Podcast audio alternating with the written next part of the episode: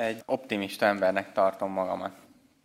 Amikor valaki megkérdezi, hogy mi a kedvenc könyvem, akkor egyből tudom neki mondani, hogy Candid, és az, vagy az optimizmus.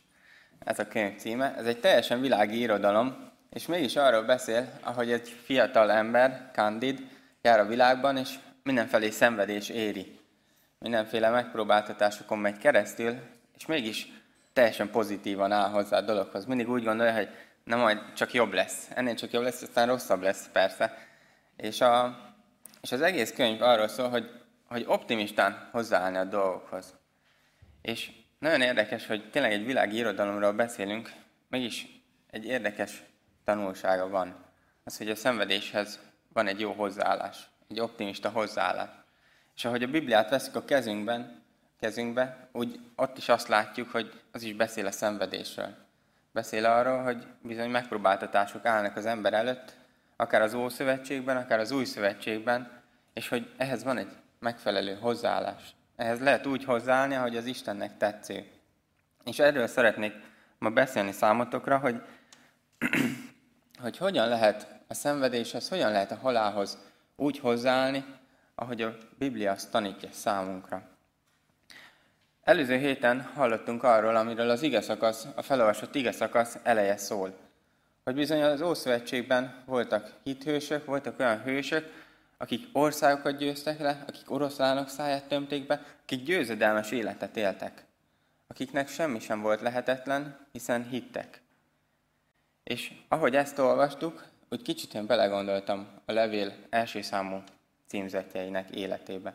Hiszen amikor a zsidókhoz írt levellél foglalkozunk, akkor nem hagyhatjuk figyelmen kívül, hogy az elsősor, elsősorban nem nekünk szólt, hanem a hallgatói olyan zsidó közösségek voltak, akik az akkori időben kiszakadtak a zsidó vallásból, és úgy döntöttek, hogy inkább Krisztust követik.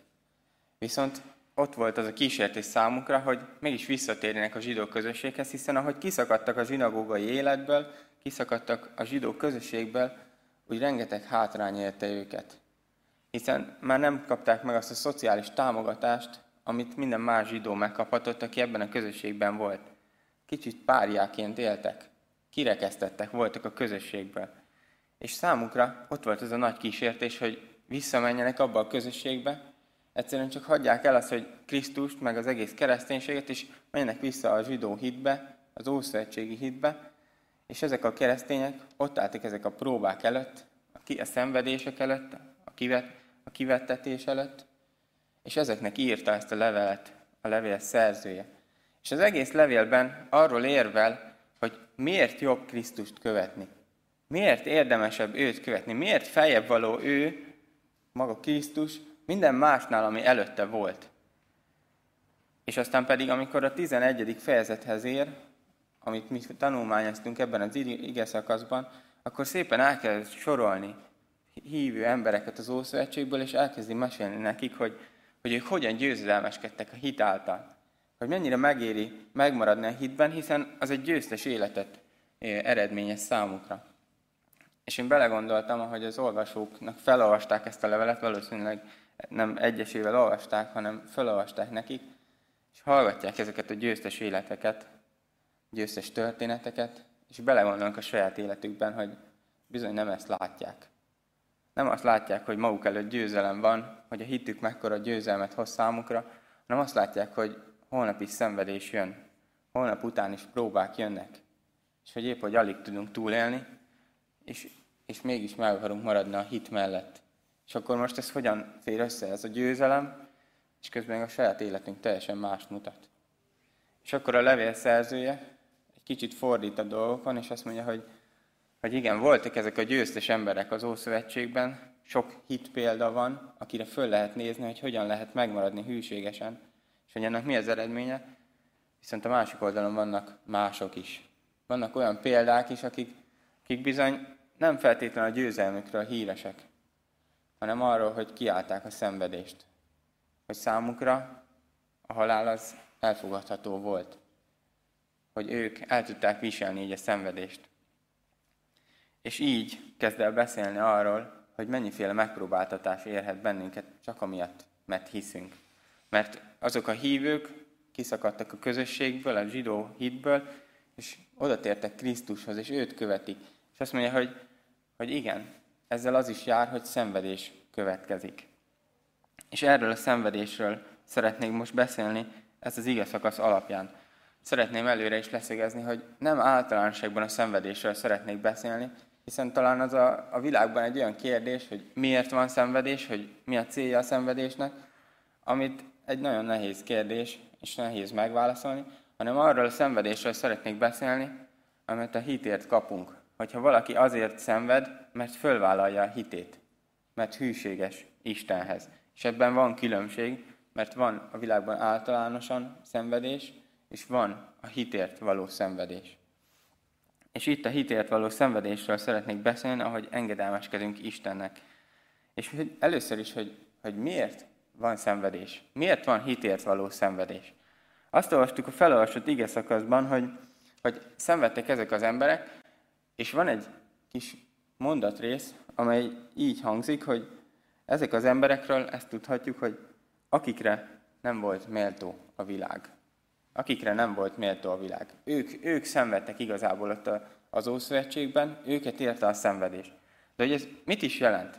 Mit is jelent az, hogy nem volt rájuk méltó a világ?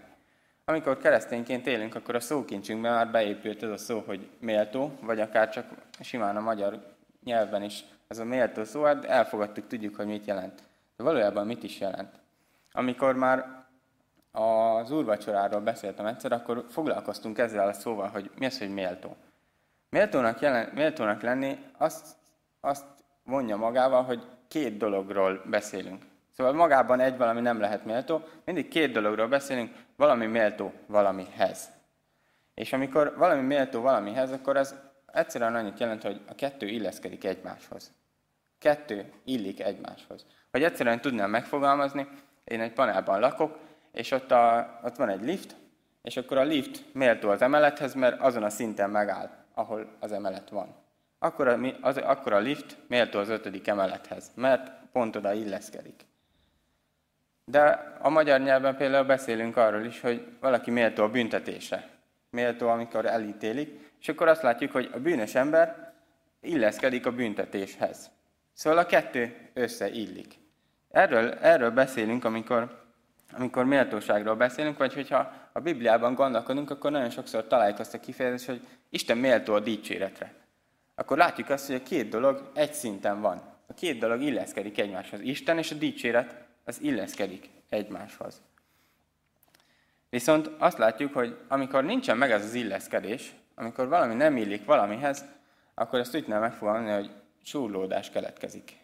Ez persze egy ilyen fizikai kifejezés, hogy súrlódás keletkezik, de ha belegondolunk kicsit, hogyha valami két dolog nem illik egymáshoz, akár csak gondoljunk két anyagra, egymáshoz rakjuk két fadarabot, akkor a kettő, ahogy mozgatjuk, mivel nem illik egymáshoz, ezért súrlódás keletkezik. Hogyha visszamegyünk a lifthez, akkor, hogyha a lift nem ott áll meg, ahol az emelet van éppen, akkor bizony elég nagy súrlódás keletkezik, mert az embereknek ki kell másznia valahogy, vagy éppen le kell ugrania valahogy, nem tudnak csak úgy simán kigyalogolni az emeletről. De beszélhetünk arról is, hogy például amikor a körmünkről beszélünk, vagy egy körömreszelőről, akkor a körömreszelő nem élik a körmünkhöz, mert sokkal erősebb anyagból van, és szépen reszeli, hanem a kettő között súrlódás keletkezik. Ezek nem összeillő anyagok. És így beszélünk erről a súrlódásról, és hogyha a világról és a hitről gondolkodunk, akkor azt látjuk, hogy a világ és a hit, ez nem két összeillő dolog. A Biblia beszél arról, hogy a hívő emberek nem illenek a világhoz. Azaz, ahogy itt megfogalmazta az ige szakasz, hogy ezekre az emberekre nem volt méltó a világ. A kettő nem illett össze. És már beszéltünk arról, hogy ha nem illik össze, akkor bizony súrlódás keletkezik. És ez az, ez az a súrlódás, amiből keletkezik a szenvedés, amiből keletkezik az üldöztetés. Az, hogy a világ megveti azokat, akik hisznek, akik engedelmeskednek Istennek. Mert a kettő dolog nem illik össze. A hit és a világ nem illik össze. És ahogy erről az ige szakaszról gondolkodunk, láthatjuk azt, hogy ezek a hithősök olyanok voltak, akikhez nem illett a világ. Akik nem illettek össze. Viszont Alex Kónya is már beszélt arról, hogy a legnagyobb hithős az olajában Krisztus volt. Krisztus volt, aki eljött erre a földre, és ő sem illett össze ezzel a világgal. Azt olvasjuk a János evangéliumának elején, hogy, hogy eljött a világba, az övéihez jött, viszont ők nem fogadták be őt. Hogy a kettő dolog nem stimmelt egymáshoz. Krisztus és a világ nem illett egymáshoz. És amikor így Krisztusról gondolkodunk, akkor láthatjuk, hogy, hogy ezek a hívők is tulajdonképpen Krisztusra kellett, hogy figyeljenek. Arra kellett figyeljenek, hogy, hogy Krisztus is ott volt, és már, is, ő, már ő egy olyan ember volt, aki, akihez nem illett a világ. És hogyha ő emiatt szenvedést viselt el, akkor mi mennyivel lehetünk különbek? Mennyivel élhetünk különb életet? Hiszen a Biblia rengetegszer arra hív, hogy váljunk Krisztushoz hasonlóvá. És persze nagyszerű dolog Krisztushoz hasonlóvá lenni az ő szeretetében, az ő tisztaságában, az ő kedvességében, de vajon mennyire vagyunk készek Krisztushoz hasonlóvá válni az ő szenvedéseiben? Amikor látjuk azt, hogy ő nem illeszkedett a világhoz, és emiatt szenvedést ért el, akkor nekünk is fel kell tennünk a kérdést, hogy vajon mi mennyire illeszkedünk a világhoz, és mennyi szenvedést tűrünk el. És szeretném ezt feltenni ezt a kérdést számotokra, hogy, hogy vajon te mennyire illeszkedsz a világhoz. Megvizsgálhatod a te életedet, hogy a te Istennek való engedelmességed miatt, a te hited miatt, vajon mennyi üldöztetést szenvedsz el. Hiszen látjuk azt, hogy ha valami dolog, két dolog nem illik össze, akkor súrlódás van. Így a, hív, így az, a saját életünkkel kapcsolatban is súrlódás van a világban. És ez egy jó mércéje annak, hogy amúgy mennyire állunk ki Istenért. Mert hogyha azt tapasztaljuk az életünkben, hogy nincs súrlódás, hanem szépen simán odaillünk a világhoz, oda simulunk a világhoz, akkor, akkor nem tapasztalunk súrlódást, de akkor nem is tapasztaljuk meg azt a hitet, azt az engedelmességet, amelyet Isten adott nekünk. A Jakab levele így fogalmaz, hogy, hogy az, a világgal való barátság az ellenségeskedés Istennel. És ez az, amit tulajdonképpen le kell mérnünk, hogy mi mennyire vagyunk barátságban a világgal. Mennyire mérjük, mennyire illeszkedünk a világhoz. Mert akkor nem illeszkedünk Istenhez. Tehát a szenvedés mindebből következik. Abból következik a hívő szenvedés, a hitért való szenvedés, mert nem vagyunk méltók a világhoz. Viszont arról beszél, hogy ezt a szenvedést el is lehet viselni, vagy hogy, hogy hogyan kell elviselni. És, és visszatérve az, az ige szakaszunk közepéhez, azt olvassuk a 35. verstől, hogy asszonyok feltámadás révén visszakapták halottaikat. Másokat viszont megkínoztak, akik nem fogadták el a szabadulást, hogy dicsőségesebb feltámadásban legyen részük.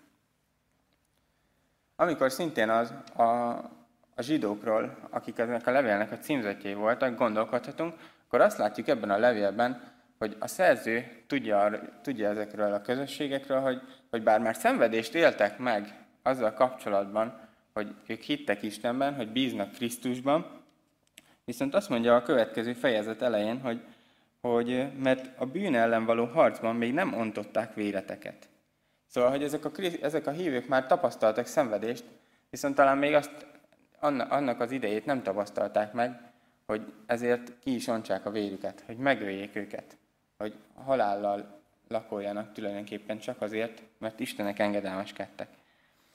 És bátorítja ezeket a hívőket, hogy amikor a halál bekövetkezik, akkor, vagy amikor a halál elközeledik, inkább így fogalmazom, akkor sincs miért feladni.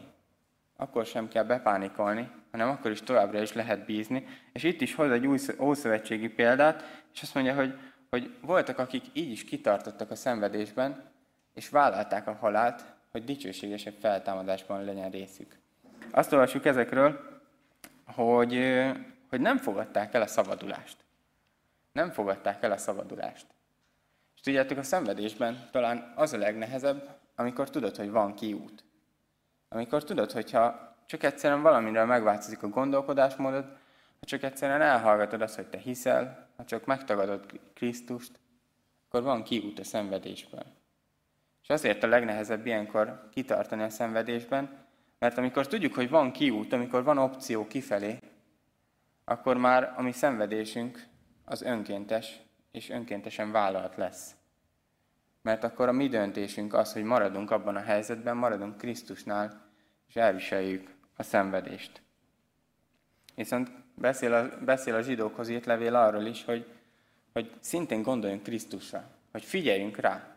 Korábban az egyik fejezetben ír arról, hogy, hogy mert olyan főpapunk van, azaz Krisztus, aki képes megindulni, képes átérezni a mi szenvedésünket, átérezni a mi próbáinkat, a mi nehézségeinket.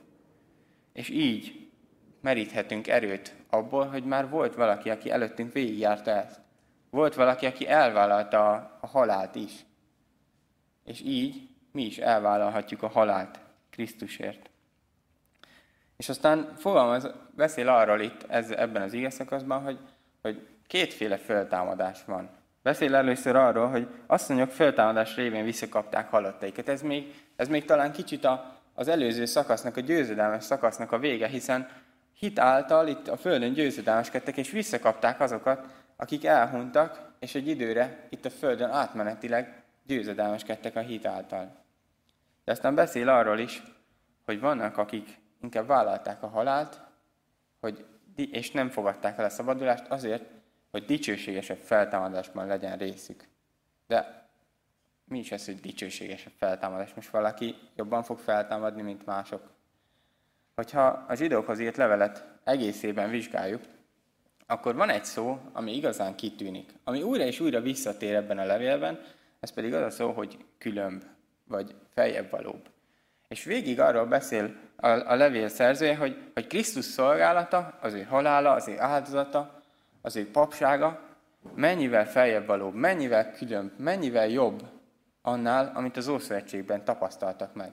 És ez a szó, hogy különb, vagy jobb, az újra és újra visszatér. És itt, amikor azt olvassuk, hogy dicsőségesebb feltámadásról van szó, akkor újra ezt a szót olvassuk. Azt olvassuk, hogy nekik különb feltámadásban legyen részük. Egy jobb feltámadásban legyen részük.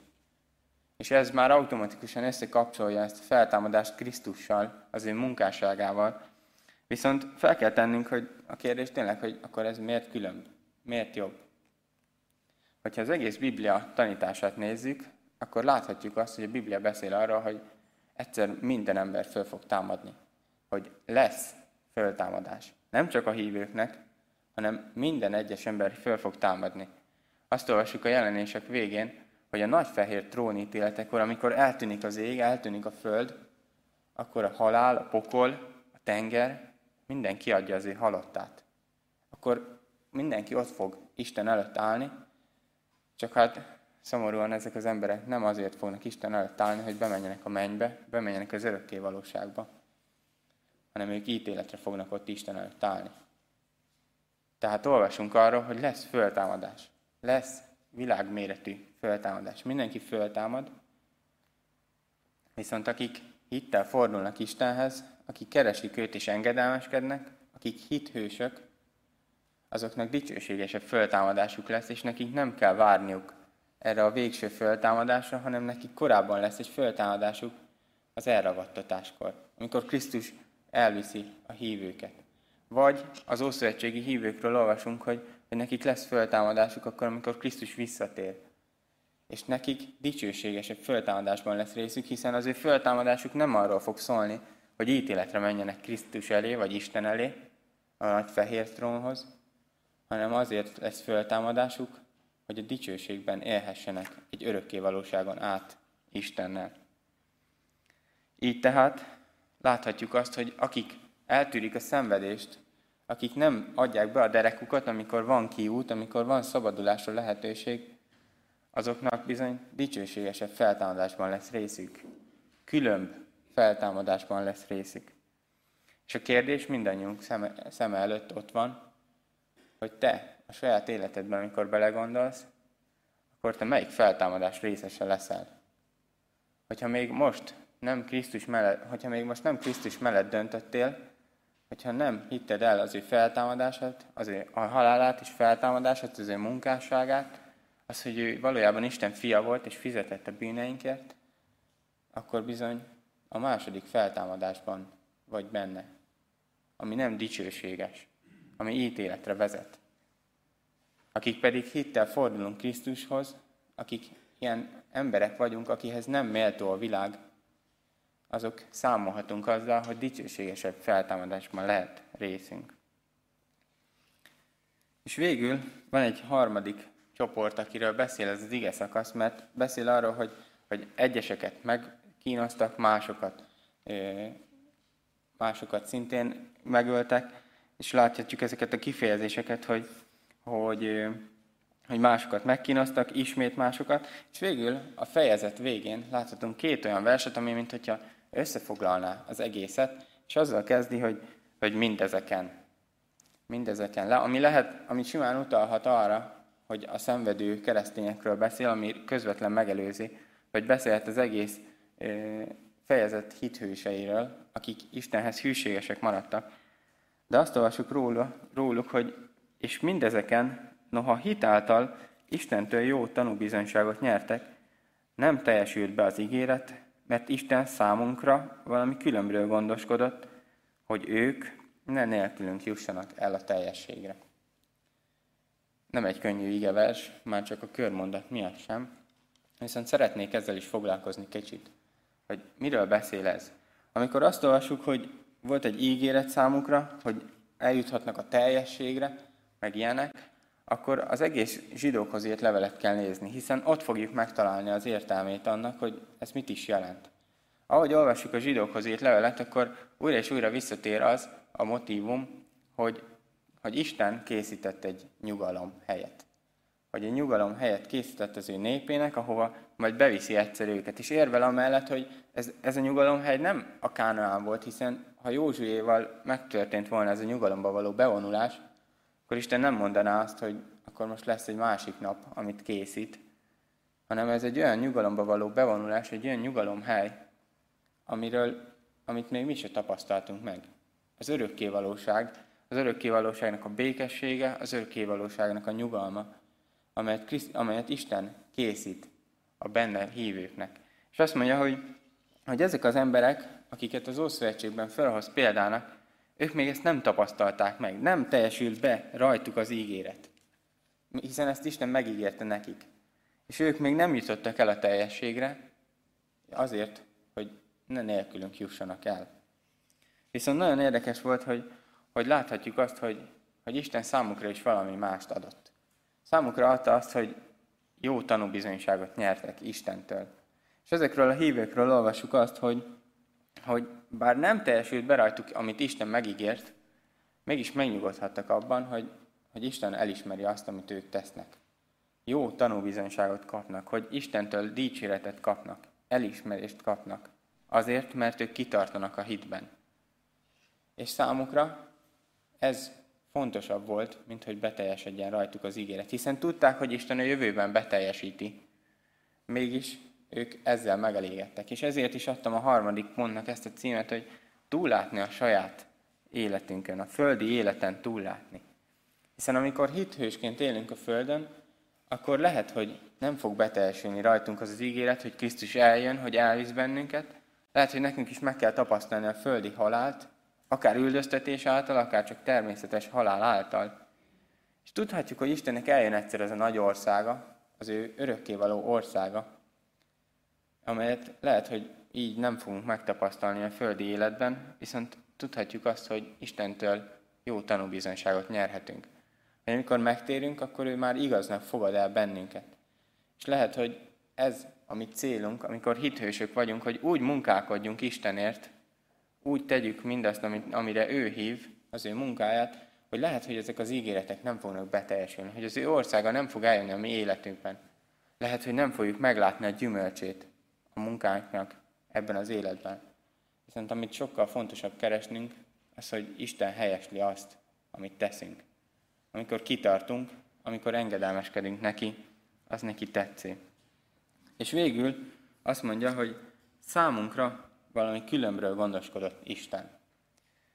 És itt is visszatér ez a szó. Visszatér az a szó, ami Krisztusra utal, ami az ő munkásságára utal, és azt mondja, hogy Isten különbről gondoskodott nekünk, mint ami az ószövetségi hívőknek volt. Hiszen mi megkaptuk Krisztust. Ők csak előre látták az ígéretet, látták az, az örökkévalóság ígéretét, látták a messiás ígéretét is. Viszont mi megkaptuk ezt. Megkaptuk ezt, ami különbről, ezt a, ezt a különbö, különböző dolgot, ezt a, ezt a jobb dolgot, ami maga Krisztus. És ez az, amire tulajdonképpen figyelni kell a szenvedésben. Megkaptuk Krisztust. És szintén visszamennék az eredeti levél címzetjeihez, az eredeti levélhez. Hiszen amikor mi olvasjuk a Bibliánkat, akkor látunk benne fejezeteket, látunk benne verseket, és elhatároztuk a gyülekezettel, hogy ezt a 11. fejezetet fogjuk olvasni, fogjuk tanulmányozni, viszont amikor az eredeti hívők olvasták, akkor ők nem így olvasták, hanem ők egy egybefüggő szövegként olvasták.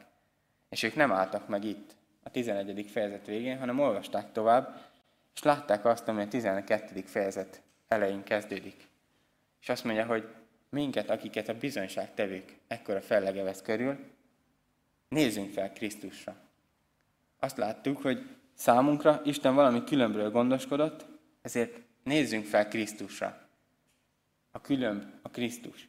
És amikor a szenvedésről gondolkodunk, amikor szenvedés és halál áll elettünk, akkor ez a kulcsa mindennek. Hogy Krisztus most is a középen van. Krisztus akkor is a középen lesz. Hogy ő legyen a fókuszban. Ahogy Gábor is a bevezetőben mondta, hogy, hogy a szenvedésben tulajdonképpen nincsen más dolgunk, mint egy kicsit fölültekinteni a körülöttünk lévő dolgokon, a körülményeinken, a szenvedésem, és föltekinteni Krisztusra. És ez az igaz szakasz is tulajdonképpen, ahogy végig tanulmányoztuk, végig erről beszél. Hiszen Krisztus volt az, akire nem volt méltó a világ. Mi csak a követői vagyunk. Krisztus volt az, aki először részesült ebben a dicsőség, dicsőségesebb feltámadásban, és ő az, aki el tud másokat is vezetni erre a dicsőségesebb feltámadásra. És végül Krisztus az, akire fölnézhetünk, amikor túllátunk a mi szenvedéseinken, a mi próbáinkon, a mi halálunkon, és fölnézhetünk Krisztusra. És amikor belegondolunk, akkor hogyha már most az életünk Krisztusról szól, akkor nincs miért félnünk ezektől a szenvedésektől, ezektől a próbáktól. Vagy, vagy idézhetném Pált, hogy így fogalmaz, hogy nekem az élet Krisztus, akkor a meghalás nyereség. És tényleg előző héten hallottunk arról, hogy, hogy mekkora győzelmeket lehet elérni a hit által ezen a földön is. Hogy a hit, hitből fakadó cselekedetek, azok győzelmet hoznak.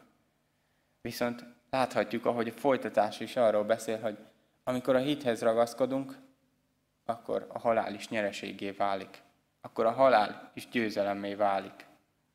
És ez az, amiről a zsidókhoz írt levél is szól. És ez az, amiről az életünk is kell, hogy szóljon. Krisztus az élet. Imádkozzunk.